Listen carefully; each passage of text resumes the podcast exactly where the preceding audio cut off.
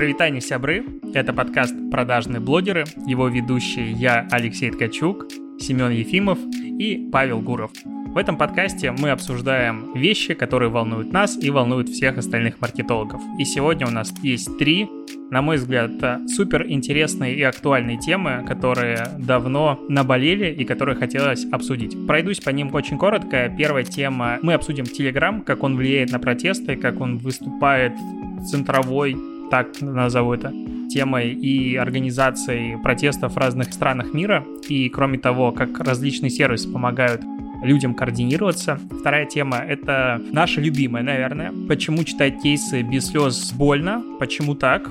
Что к этому приводит? Почему все пишут бесполезные кейсы и всех от этого бомбит? О, и третья тема, мы поговорим про то, как бренды начинают приходить в гейминг, в игры, то есть не про маркетинг игр как таковой, как продвижение, а то, как большие офлайновые бренды, какой-нибудь Louis Vuitton и все остальные приходят в игры и начинают делать в них интеграции.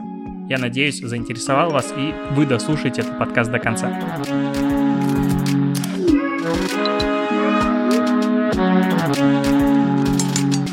Я, наверное, как белорус, я даже не знаю, вот значит ли это, что я могу начинать сейчас, данную секунду, тему про Telegram, но на эту тему нас натолкнула, конечно же, история безумно набирающего обороты и взлетающего нового медиа Нехта, белорусский телеграм-канал, который пишет про протесты.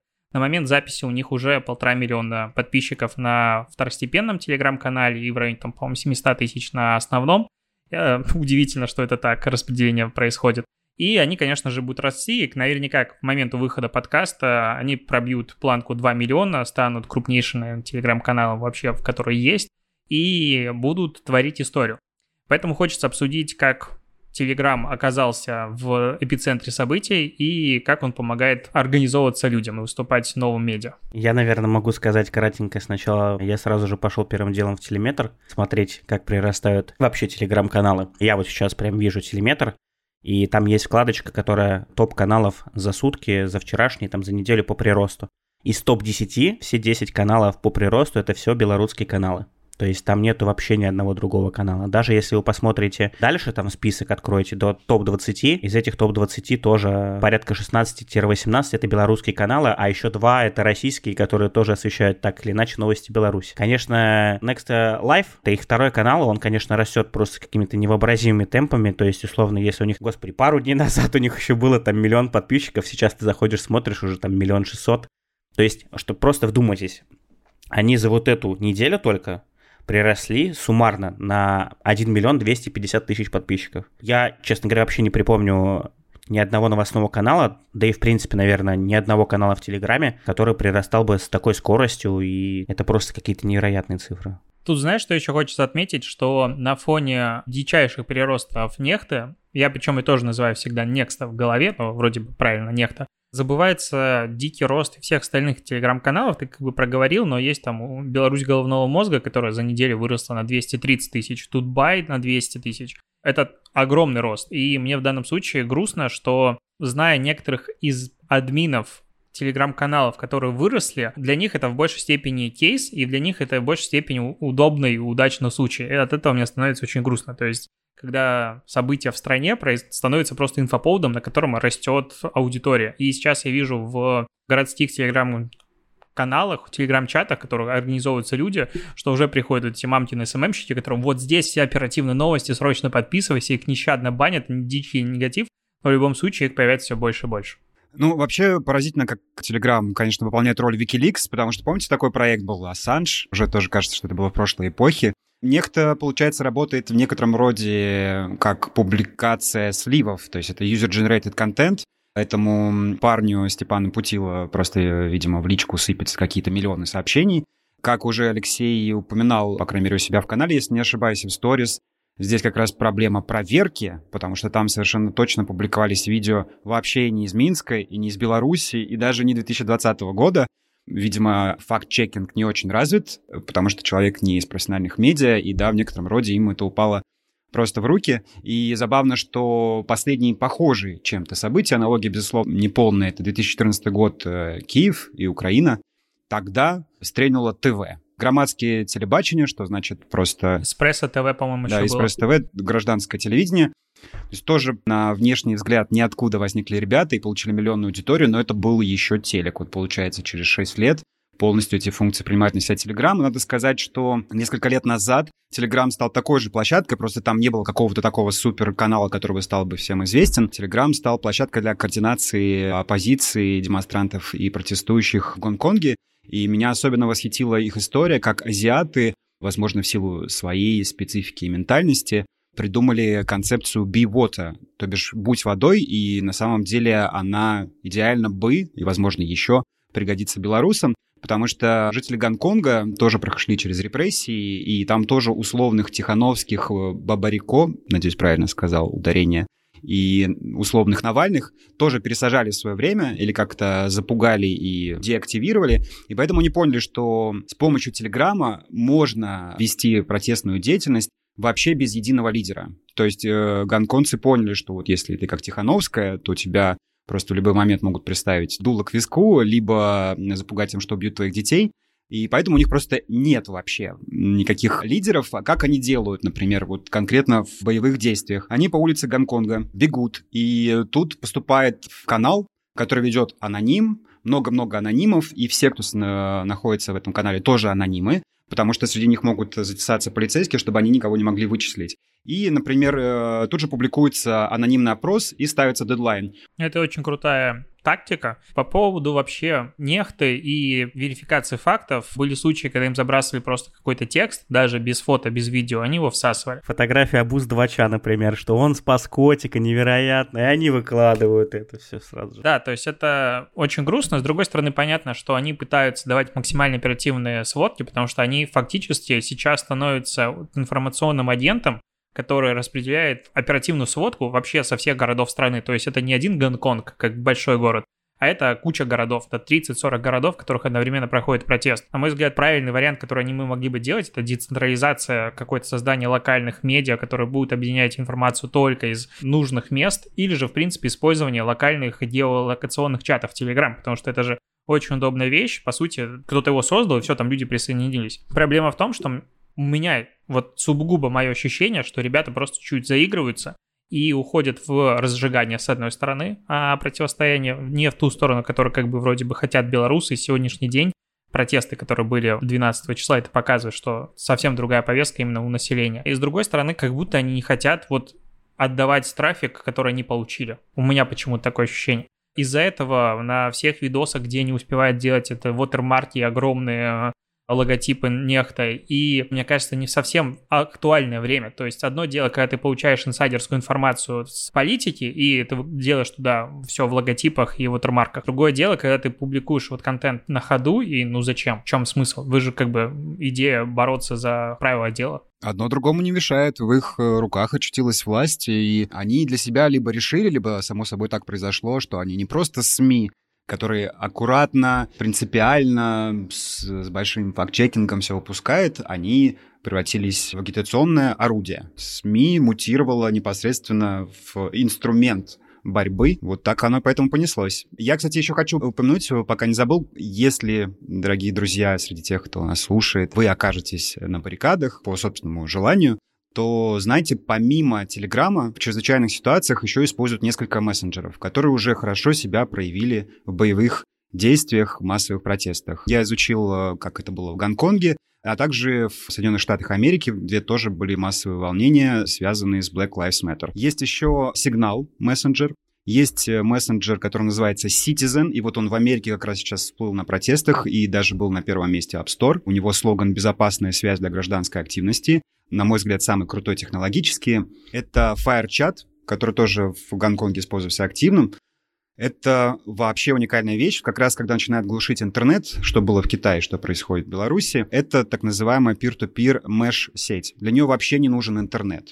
То есть он использует Bluetooth и массовое скопление людей, то есть он будет работать только в толпе. Достаточно, чтобы они находились друг к другу хотя бы на 100 метрах. И они образуют облако интернета, причем тоже децентрализованного и анонимного, и между друг другом могут э, передавать сообщения. Это, на мой взгляд, какая-то фантастическая вещь. То есть даже если все будет совсем плохо, не знаю, будет атомная война международная, то, в принципе, с помощью FireChat до тех пор, пока просто физически существует iPhone или Android, и он заряжен, интернет, получается, будет, если мы используем FireChat.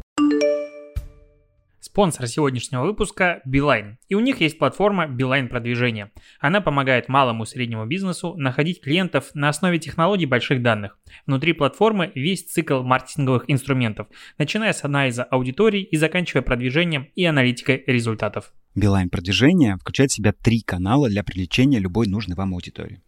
Первое — это смс-сообщения. Второе — это таргетированные голосовые звонки, обратите внимание. Третье — это интернет-продвижение. Можно настраивать, комбинировать в зависимости от того, как вам нужно. Все эти рекламные инструменты доступны в одном окне. При этом этот личный кабинет, он рассчитан на людей, ну, не обладающих какими-то сверхмаркетинговыми компетенциями. Все довольно просто.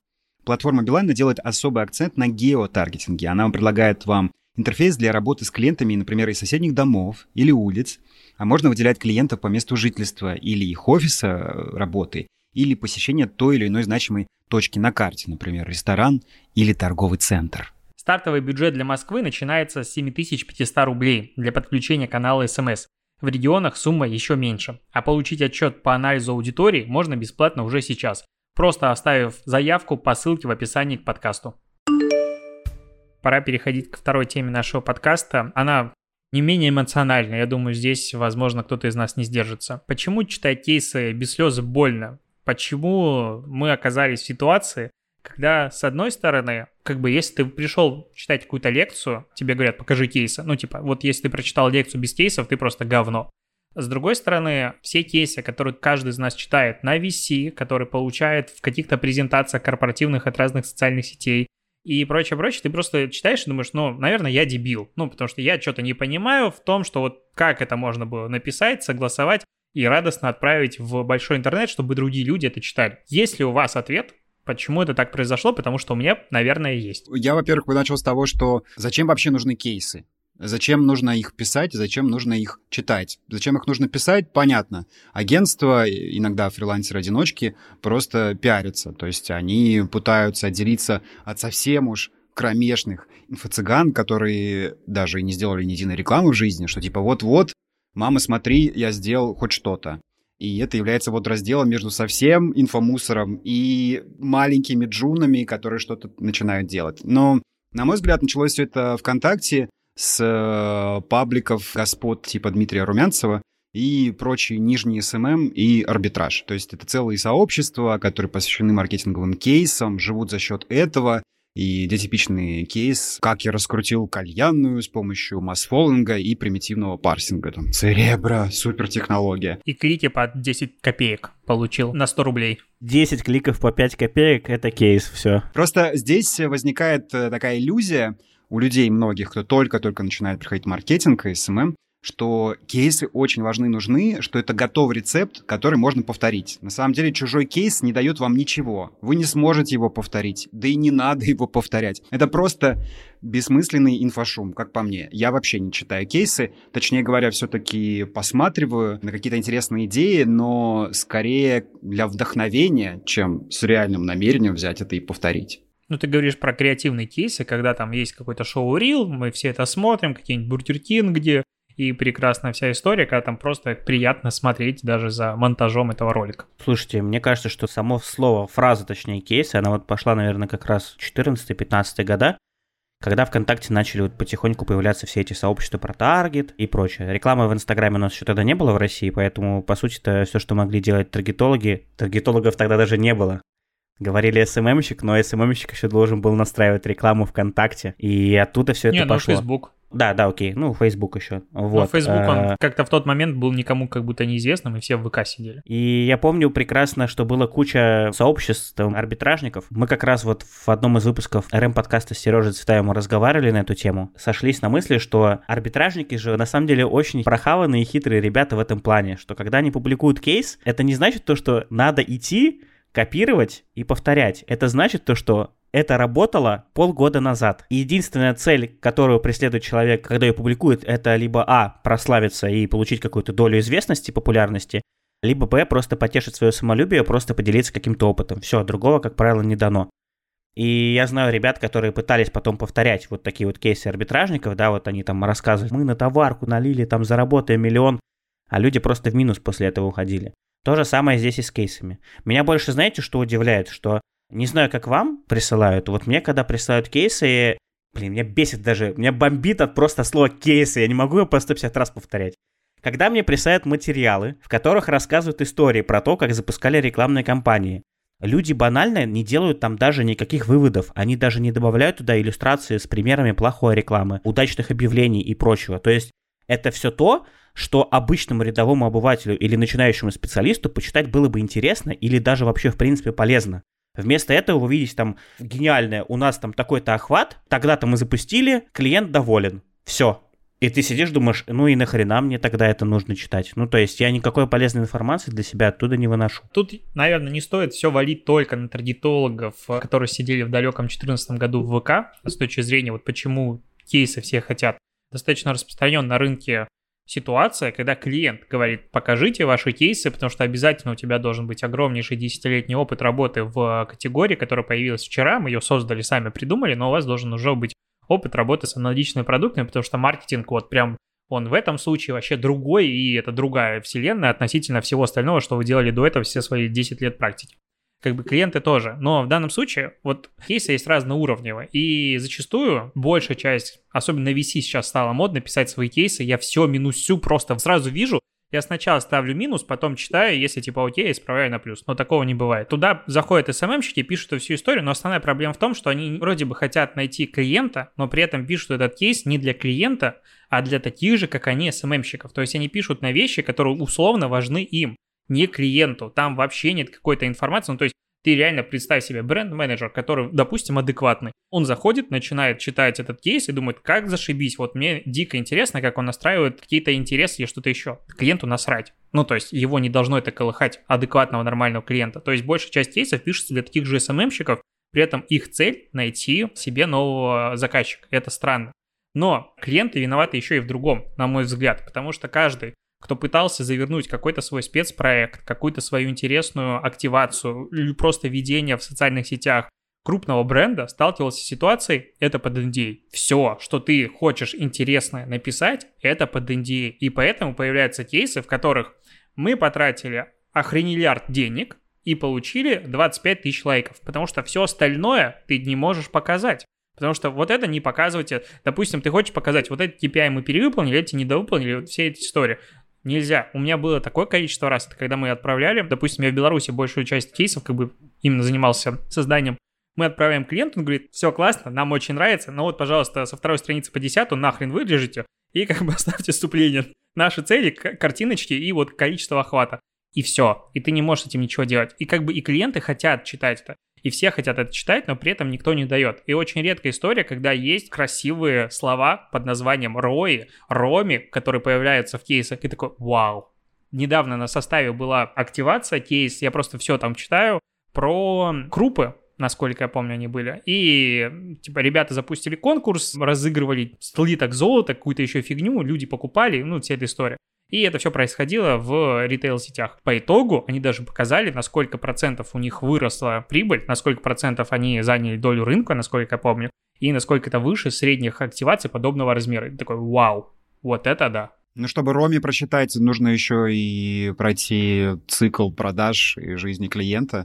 То бишь должно пройти полгода как минимум, наверное. Но там долгий был срок. Давайте зачитаю парочку кейсов, которые прислали мне в духе. Павел, у вас канал хороший такой. Вы же, конечно, сейчас бесплатно публикуете наш кейс, он же гениален. Кстати, сейчас уже обсуженных нами в начале э, записи медиакомпания Socialist Дмитрий Ли. Здравствуйте, я руководитель маркетинг направления в Socialist Media. Хочу, чтобы вы поделились этой потрясающей новостью. Мы совместно с брендом Vivien Sabo запустили первую в России рекламу с дипфейком. На самом деле, deepfake — это такой buzzword. Я тут, конечно, сделал охотничью стойку, и потом выяснилось, что это был совершенно не deepfake, а просто фейсвоп, который в Snapchat и в Instagram масках существует уже давным-давно, и уже все, кто угодно в России это сделали, начиная от придорожной шашлычной и заканчивая там Билайном и Яндексом. И при этом там не, в этом кейсе не было ни одной цифры. Многие агентства, правда, думают, что русский маркетинг или Dinative или Гуров Digital такие, да, и опубликуют это бесплатно, мгновенно. Спасибо, скажу. Вам, наверное, ребят еще чаще шлют такое. Шлют регулярно, но я как бы готов делиться, если есть реально чего-то интересное про Инстаграм, про мою основную тематику. Если что-то рядом, это либо что-то меня должно прям дико воодушевить самостоятельно, но обычно я это сам первым вижу и сам публикую. Но, то есть, у меня можно, как бы я публикую без проблем реально интересные какие-то примеры, но когда какая-нибудь активация типа креатив, которую надо вести на лендинг и все остальное, не, ребят, о, есть медиакит, пожалуйста, по нему. Как, Сем, вот выбираешь, что публиковать бесплатно, а что сразу сказать не-не-не, ребят? Слушай, у меня подход, на самом деле, в этом плане очень простой. Бывает, ребята приходят и пишут там, Семен, добрый день, там вот у нас есть такой-то материал, могли бы вы ознакомиться? Я, естественно, первым делом смотрю, если я понимаю, что он интересный, почему нет? Я просто об этом возьму и напишу. Ничего страшного. Если я понимаю, что мне это не интересно, я, как правило, даже не отвечаю в ответ. Последнее время так стал делать. Я надеюсь, что люди, которые мне писали и которые могут сейчас слушать, меня простят, потому что количество сообщений, которые мне приходят ежедневно, такое большое, что если я буду всем отвечать подробно, что я делал раньше, у меня просто времени на это все не хватит, честно. Вот. И второй есть тип, наверное, людей, которые приходят сразу же, пишут, типа, там, добрый день, Семен, мы из агентства такого-то, там, вот у нас такой-то кейс, хотелось бы разместиться, то есть люди сразу же говорят, что мы хотели бы разместиться за деньги. Но тоже в последнее время не всегда это беру, и все равно сначала смотрю. Ну, то есть я как-то понял все-таки, что очень важно чтобы это именно, так скажем, прям близко было по духу мне, и чтобы мне это понравилось. Потому что бывает такое, что приходят за размещением за деньги, но ты открываешь сам материал и понимаешь, вот как ты только что сказал, что цифр там вообще никаких нету. То есть там просто какая-то общая информация. Ты можешь, конечно, за это деньги взять, а зачем? Ну, то есть мне кажется, что читателям это будет неинтересно. Зачем тогда об этом рассказывать?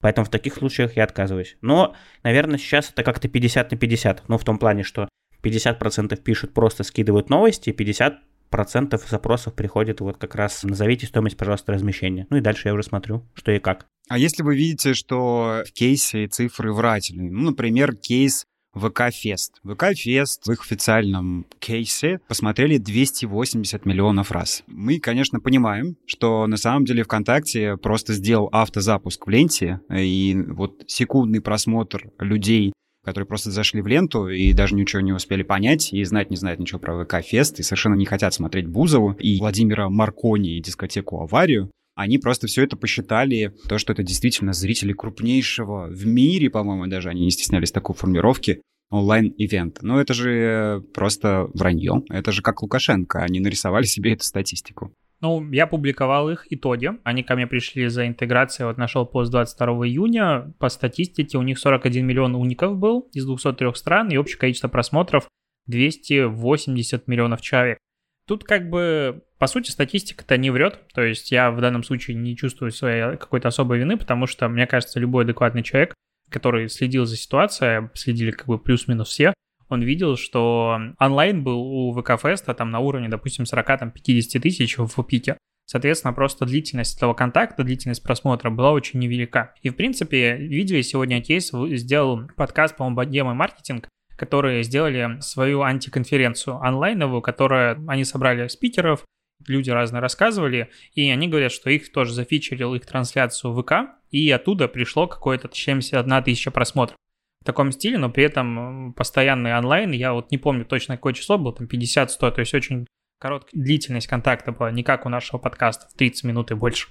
Поэтому э, в случае ВК-феста тут как бы спорный, на мой взгляд, момент. С одной стороны, они действительно выдают свои главные показатели за самое красивое число, не показывать значения, которые они не хотят показывать. Но, в принципе, ВКонтакте всегда по своим медиакитам показывают только значения, которые их приукрашают в большей степени, а те значения, которые интересуют всех остальных, они не сильно показывают. В случае кейсов я честно отказываю. Ну, то есть, если я понимаю, что это цифры нереальные, я стопаю и отказываю. Просто мне кажется, ВК в плане вранья там в 280 миллионов врать не будет. Ну, мне так кажется.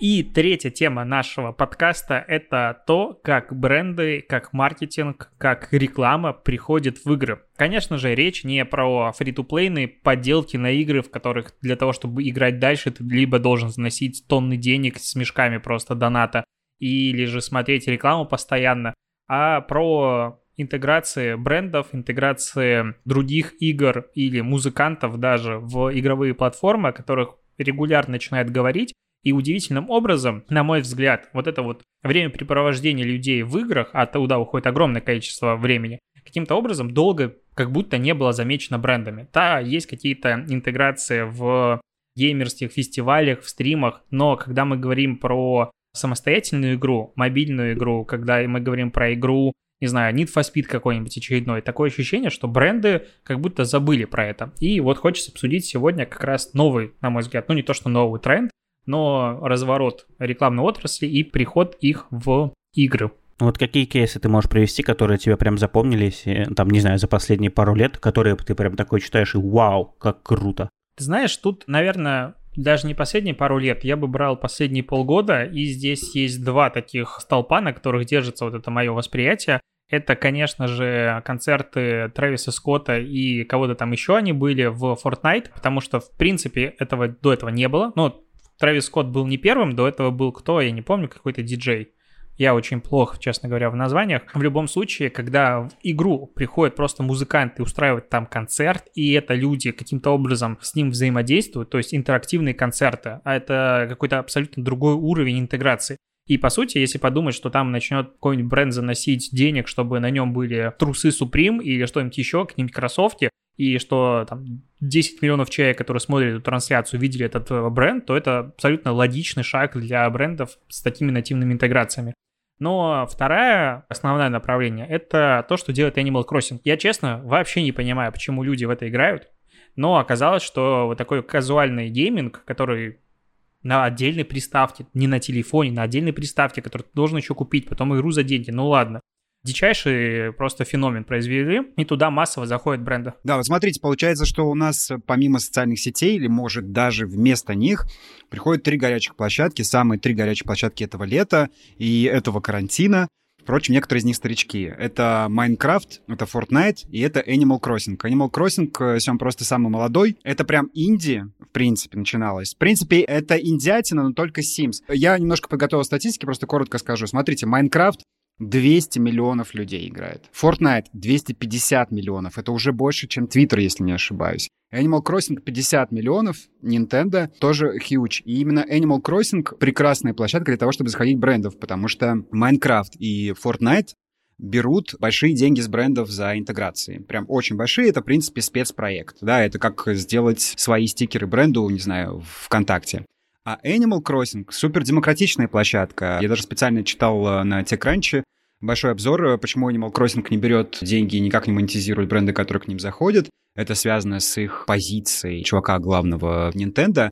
Они говорят, что нет, не хай, пусть э, заходят все. Поэтому каждый бренд прямо сейчас может пойти в Animal Crossing и, в принципе, кустарно сделать хоть свой ресторан там воссоздать. Естественно, он будет квадратненький, мультяшный и смешной, и стилизованный, тем не менее свою одежду. Более того, там в какой-то момент появилось очень много фейковых Гуччи и Супримов, и Шанелей, что самое смешное. То есть бренды обратили внимание, то, что в Animal Crossing уже кто-то торгует их одеждой, причем пиксельной, то есть это вот настоящий 2020, и как раз карантин очень здорово здесь э, сыграл, потому что люди, не имея возможности общаться в реальной жизни, выходили в Animal Crossing. Тоже концерт Трэвиса Скотта.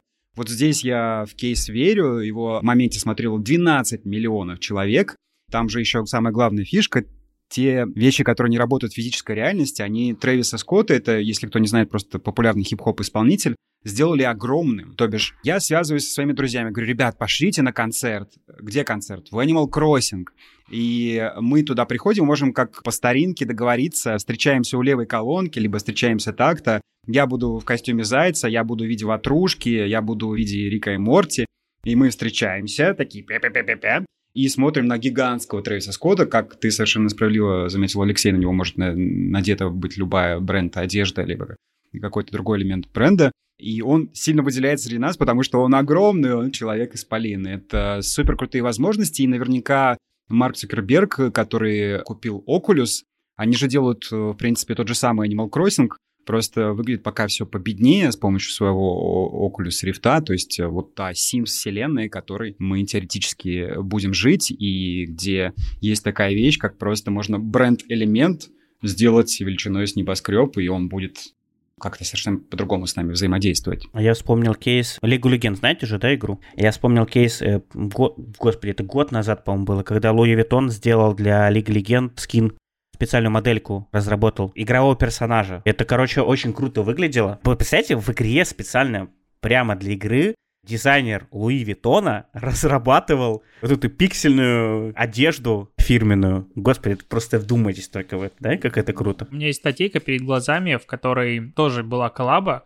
Теннис Клэш. Я даже, честно, как-то был вне контекста этой игры, это симулятор тенниса, такая вот какая-то история. И туда зашел Гуччи, который запустил тоже коллабу, они сделали поле Гуччи, там везде были логотипы Гуччи, и, конечно же, была собственная одежда Гуччи, то есть можно было ее каким-то образом покупать. Есть статейка на Хабре, которая показывает количество людей, которые загружали ее прямо в, в моменте, и количество денег, которые она генерирует. Так вот, она не принесла вообще абсолютно ничего. То есть это был в большей степени инфоповод, для самой игры, с точки зрения внутренних каких-то транзакций, это не принесло ничего.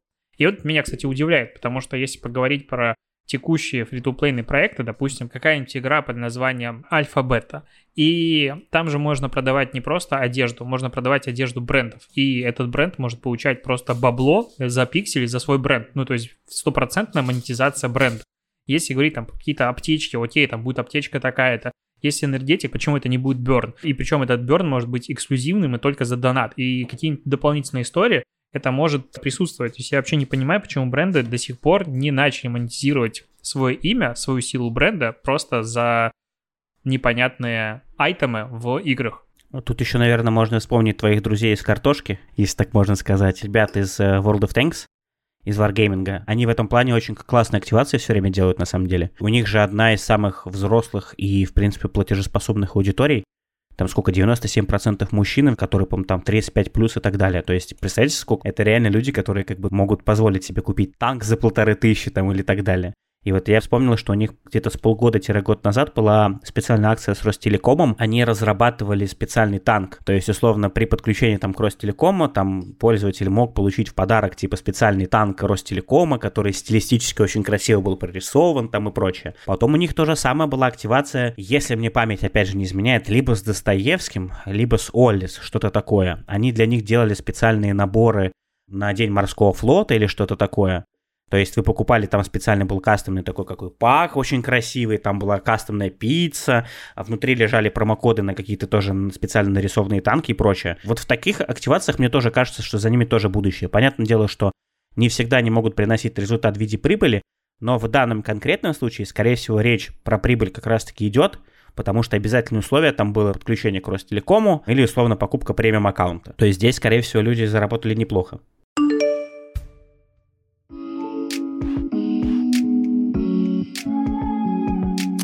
И в конце маленькое объявление для тех, кто любит подкасты, но грустит от того, что лучший подкаст про маркетинг Продажные блогеры выходит только раз в две недели. У меня есть свой отдельный новостной подкаст «Ротом». Он выходит каждый день, буквально каждый день с 7 декабря 2019 года. В нем я каждый день собираю самые главные интересные события из мира digital, маркетинг, пиара, все кейсы, которые происходят, обсуждаю.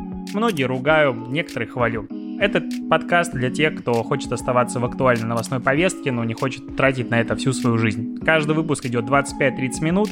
Ищи его в поиске ротом латиницей, либо же в описании. И есть четвертая неожиданная тема, которую тоже хотелось бы с вами обсудить. Эта тема следующая. У нас есть прекрасный телеграм-канал нашего подкаста, который мы ведем аналогично на троих.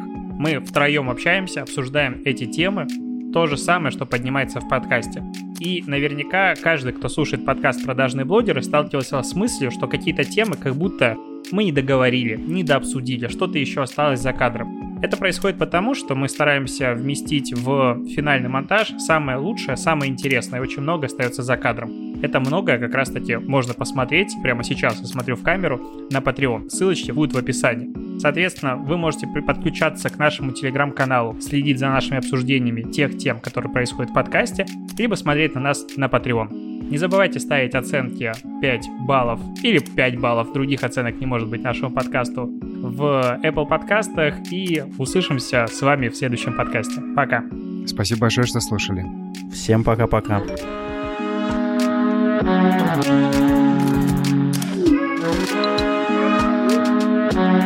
you.